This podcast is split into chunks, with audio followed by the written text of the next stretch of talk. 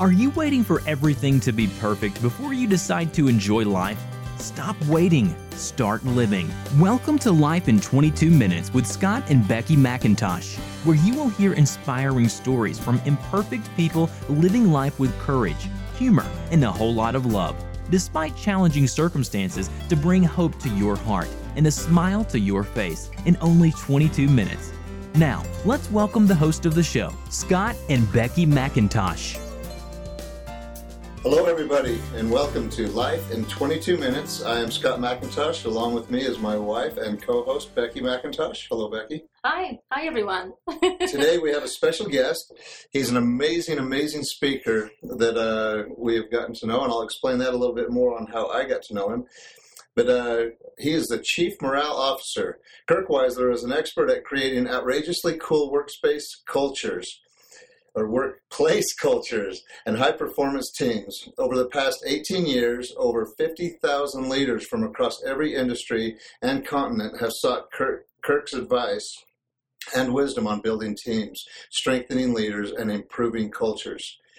Years ago, Kirk helped to create a corporate culture so rich in ownership spirit, engagement, and measurable results that he was invited to share his approach, first nationally, then internationally. He now travels around the world sharing everyday things leaders can do po- to positively influence, nurture, and build super cool, super cool, I love that, cultures and high performance teams. His unique background as a U.S. Army Ranger, a member of the 19th Special Forces chaplaincy, and his work with uh, the at risk youth experience as a master storyteller and team builder make him a very fun, engaging, and sought after speaker. He authored the best selling book, The Dog Poop Initiative, and the semi sweet best smeller, The Cookie Thief. Kirk lives in Phoenix, Arizona with his wonderful wife, Rebecca, and their six remarkable children. Welcome, Kirk Weisler. Thank you, Scott. Sorry, sorry, for butchering that. No, listen, I'm so excited to be 22 minutes. Thanks for letting me be part of it. You guys are doing some great work out there. You've got some great stories out there, and you're helping people connect and be inspired. And so we've got 22 minutes to bring people uh, smiles to their faces and inspiration to their hearts. Is that what I've? That's right. That's it, and you can do it. Wow. Well, as I've listened to some of your previous podcasts and um, and got acquainted with the two of you a little bit, and some of your great history working with and inspiring people, a couple stories come to my mind that I'd like to share with the people that are tuning in. The first story has to do with um, how easy it is to lose our focus. And I'm going to go back in time a little bit. Um, when our Jake, who's 22 now, was five years old, almost five years old, like a lot of little boys, he was into Legos. And I was really proud because when I was a boy, I was into Legos. But it's Sunday morning and it's time to get the family off to church. And so you've got three little ones. And Jake's just there with his pile of Legos, and you're looking for a shoe from one child, and and and for some reason, even though there's plenty of time, now you're going to be late to church. And so you just get in the car. So now you get in the car as I'm walking looking for the shoe. I say, Jake, go get in the car. And Jake doesn't move. And I'm looking and I walk back by and Jake, Jake, get in the car. And each time you tell Jake to get in the car, you get a little bit louder until finally you found the shoe and Jake still hasn't moved. Jake, get in the car. And this little perfect porcelain faced four and a half year old boy looks up and he sees this grumpy dad face and hears this tone that says, I'm not happy with you. And he jumps up and goes gets in the car and it just sets the perfect tone for a good Sunday. And I think helps helps people look forward to church. And the embarrassing and the, and the shameful part of this whole story is I don't know how many Sundays were just like that and how many other days might be like that in your life. But there's been far too many in my own. And for a guy that talks about compassionate communication, for a, po- a more positive workplace culture, one day it was very clear to me that feet weren't matching mouth. I wasn't walking the talk. And it was probably another Sunday, I don't know. I just remember going, hey, Jake, get in the car. And I was probably two passes into Jake get in the car with that little pile of Legos, and something else occurred to me. And for whatever reason, and I'll chalk it up to divinity, but for whatever reason, I took a moment if it was even a moment. And I knelt down, and soon I was on my elbows, poking at some Legos, and I said, Hey, what's going on? And Jake explained to me what he was doing with these Legos. And I said, That sounds so cool, buddy. What about this? And he told me about that. And I said, Wow. I said, You know what, Jake? We need to go. Would you get in the car? Sure, Dad. And he jumps up and runs. And I was left laying there stunned at how easy it was.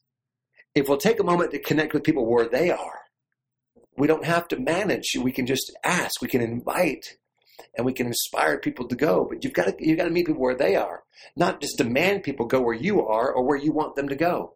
You got to invite people from where they are. And I just think, how did I get there? And how often do we all get there? But taking a moment to kind of connect with people where they're at and join them in their world is a much more powerful way to invite them into a better world or invite them to do something that needs to be done in their own world. And um, can really change the tone of a conversation or change the tone of a day. Another life lesson that I'd love to share with your, your listeners came from my sweet wife. Um, we lived in Georgia for about nine years, and um, somewhere, this was probably about five or six years ago, we were having a family council moment. So, and and this wasn't unusual for us to have a family council, but family council was usually about talking about something fun we were looking forward to, maybe addressing something that was not getting done that needed to be done. And Rebecca had this all lined up, and there was no hint of what this family council was going to be about. So me and the kids are lined up on the couch, and Rebecca's there, and it looks a little bit like it might be a corporate meeting. She's got the butcher block out. We're about to make a list, or we're going to do Pictionary. Something's going to happen on this big white piece of paper. And then Rebecca, surprisingly, because she's a very positive person, my wife, she said, We're going to make a list of all the hard things our family's been through. And we kind of looked at each other like, Well, uh, okay, what, what are we doing again? We're going to make a list of all the hard things our family's been through. Okay.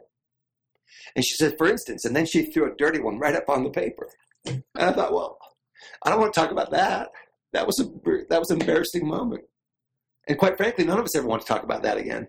But it had happened, and it happened in our family. Well, this got real, real quick and the feeling in the room was just ick. And nobody said a word, so she threw another one up there. And I thought, I guess we're really doing this. And then over the next 10, 12 minutes that felt like a lot longer, we wrote all of our family uglies on that board.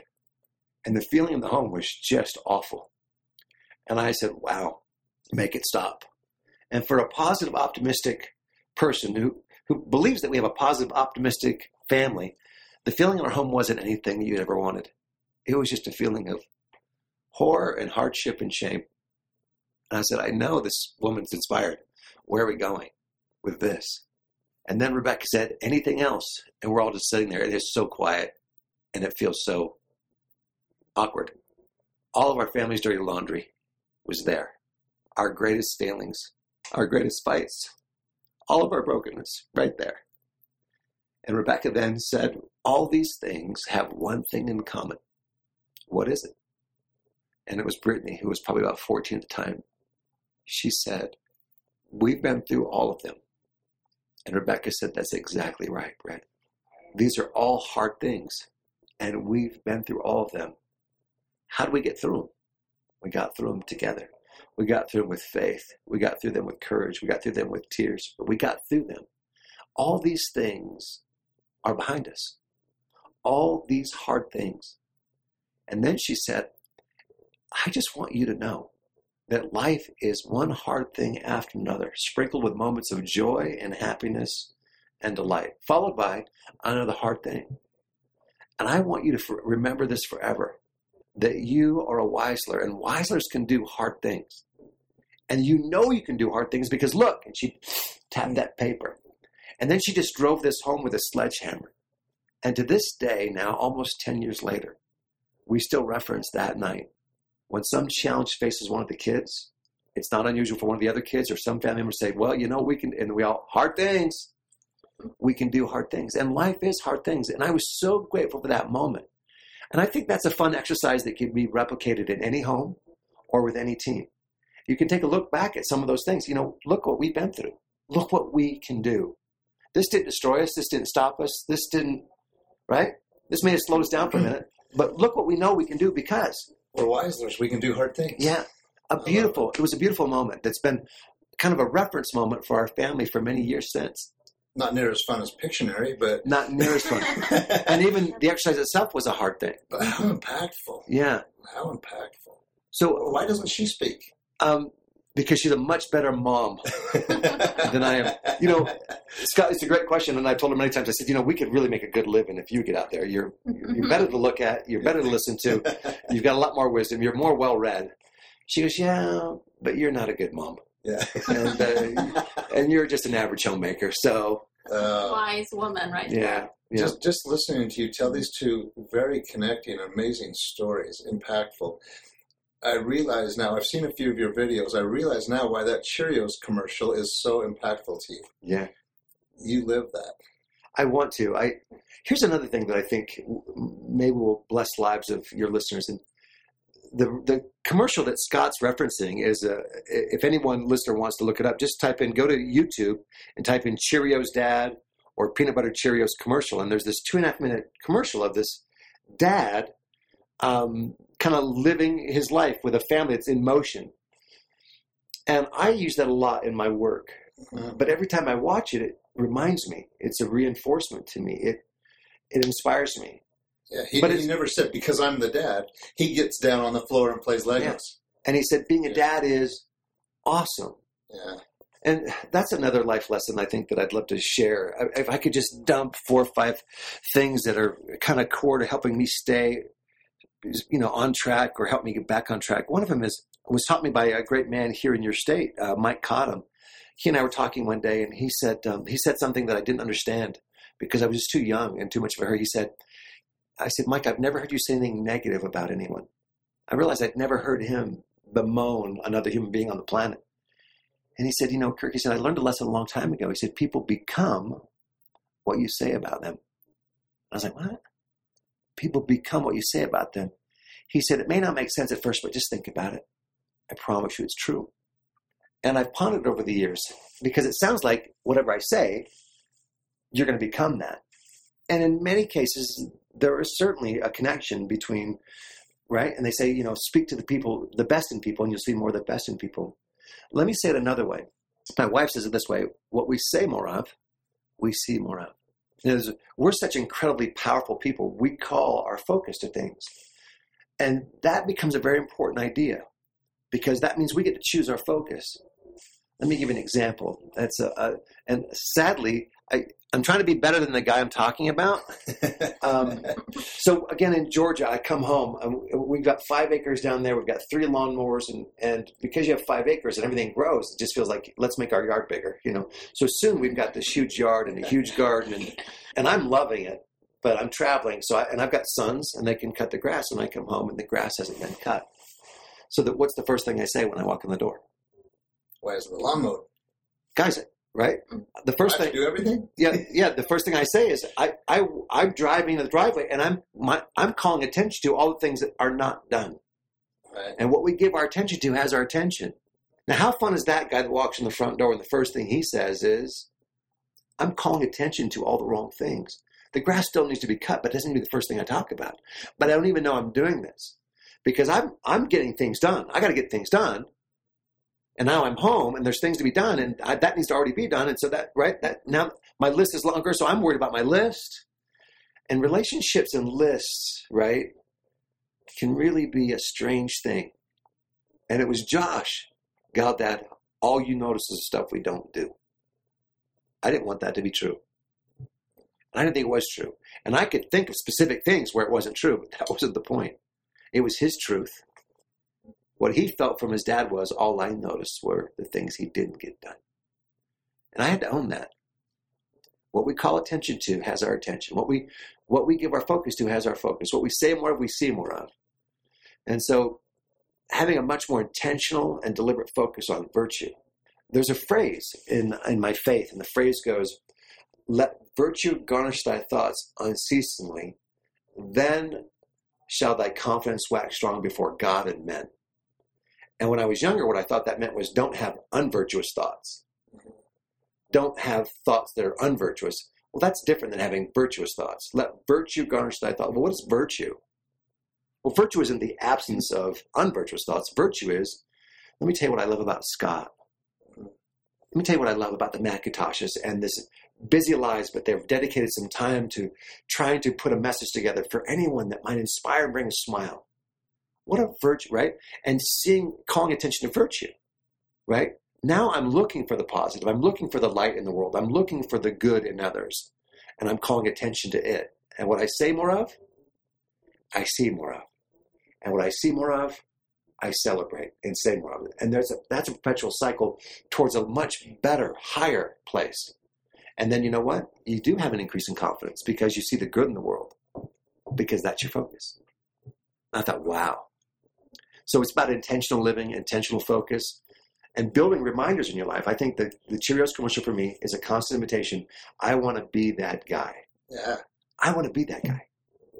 The kid jumps right in the middle of his belly when he's asleep. Yeah. You wake? Sure. Yeah. You guys, hey, listeners, you got to you got to look up this commercial and let it be an invite and an inspiration to you.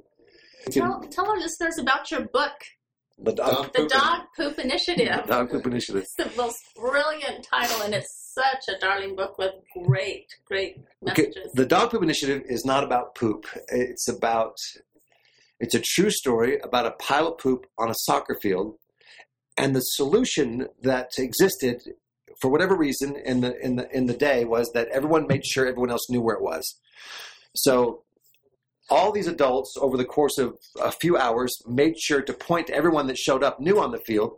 Hey watch out over there on the corner of the field. There's this huge and so um, I was I was the third set of teams, so I was in the third hour of the of the poop pointing exercise, and people point out the poop to me, and Coach Coleman, and we looked at each other like, well, you know, and I knew my son was going to step in it because that's genetically our children just step in poop. It's, it goes back for generations, and so uh, we found a piece of cardboard and stick and cleaned it up, and I just thought, and then I, I kind of put together that wow, for a couple hours at least, people have been pointing out the poop and warning and complaining. And I just thought, you know, this plays out in a bigger field. Think about what's happening in our government right now. We've got these parties that just, they're not solving anything, but they're just blaming and pointing. We've got a nation full of pointers and blamers and poopers. And what we need is some people that are scoopers, some people that say, you know what we need out there? More smiles and inspiration. Well, let's do 22 minutes worth of that. You know, we need people out there doing things like let's start a program for kids that have addictions. Let's let's do things. We need people that take the initiative, whether it's big and they start a program and a movement, or whether it's small and they open their door or help someone across the street. We need people that see a need and do something about it. And that, that book is about that. It's called the Dog Poop Initiative. It's uh, I say it's the number one book for dealing with the number two problem in your organization. and what's interesting is it looks like a children's book, feels like a children's book, and um, reads like a children's book. But 95% of all the buyers are corporate. The number one buyer of the book is uh, Boeing Aircraft. Really? They use it with their Six Sigma Lean program. Identify waste or poop and product process and eliminate it. Scoop it. Wow. I love it because I mean, what's what a simple thing. Yeah, Yeah. everybody was like, "Hey, avoid that, avoid, avoid it." When somebody just Just- cleaned it up, and then Something we do often. Yeah. We do that. yeah, Simple stories. Yeah. You got two minutes left? Yes. Describe to your listeners what you see. I'm pulling up my pant legs for the McIntoshes. Tell me what you see. Oh, Oh my wow, gosh. I love it. I love uh, yeah. We got Becky, some, des- Becky, Becky, describe for the listeners. His right sock are are bugs. It's all different kind of bugs, ladybugs and beetles, and uh, and then his left sock is a yellow smiley face. is it Uh, a minion? Or is it a- is oh, it it's a just minion? is it? No, no, it's just a yellow smiley face. yellow smiley face. Yeah, So- we're gonna take a picture of that and we'll put it in our show notes. All right. So about three years ago, I stopped matching my socks. And I thought I've been matching my socks for 48 years of my life, and um, and probably a little bit longer than that. But I, you know, I'm sure my mom put my socks on before then. So I've been matching my socks, and I go, why am I matching my socks? Now we talk about intentional living, and I know, I know how broken I am. I know how easy I forget. I know how much I need reminders in my life. And so I put on two different socks every day intentionally. And then I try to take a, meta, a message from those socks because I'm in the business of adult education, right? I'm a speaker and a teacher. And so every day I put on a pair of socks and I try to create a story or analogy or metaphor that goes with those socks.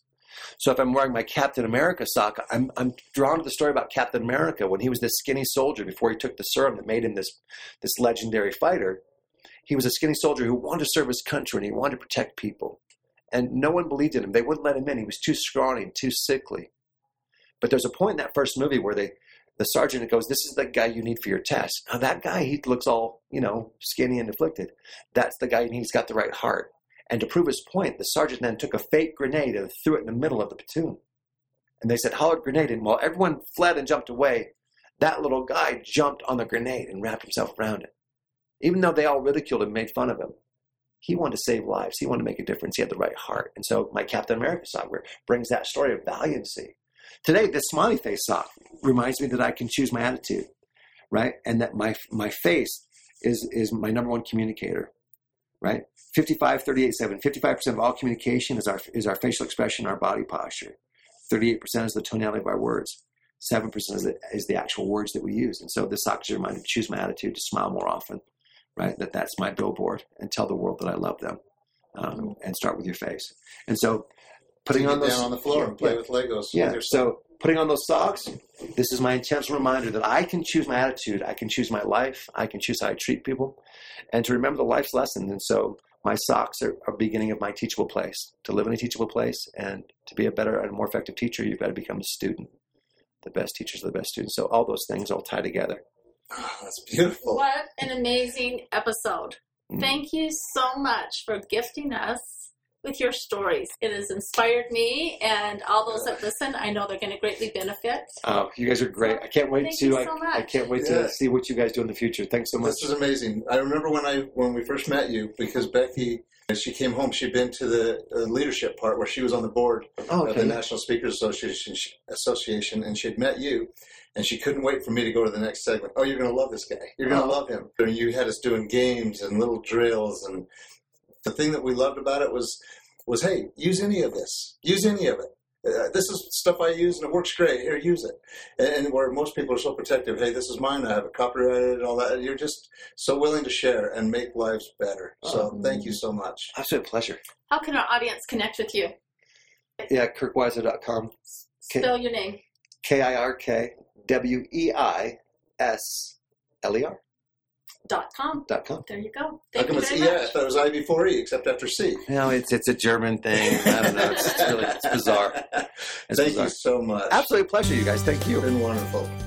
Thanks for listening to Life in 22 Minutes. If you liked what you heard, tell your friends about us and please subscribe to us on iTunes and leave a review. Your review will help us to broaden our audience. Until next time, don't wait for things to be perfect. Get out there and live life with courage, humor, and a whole lot of love.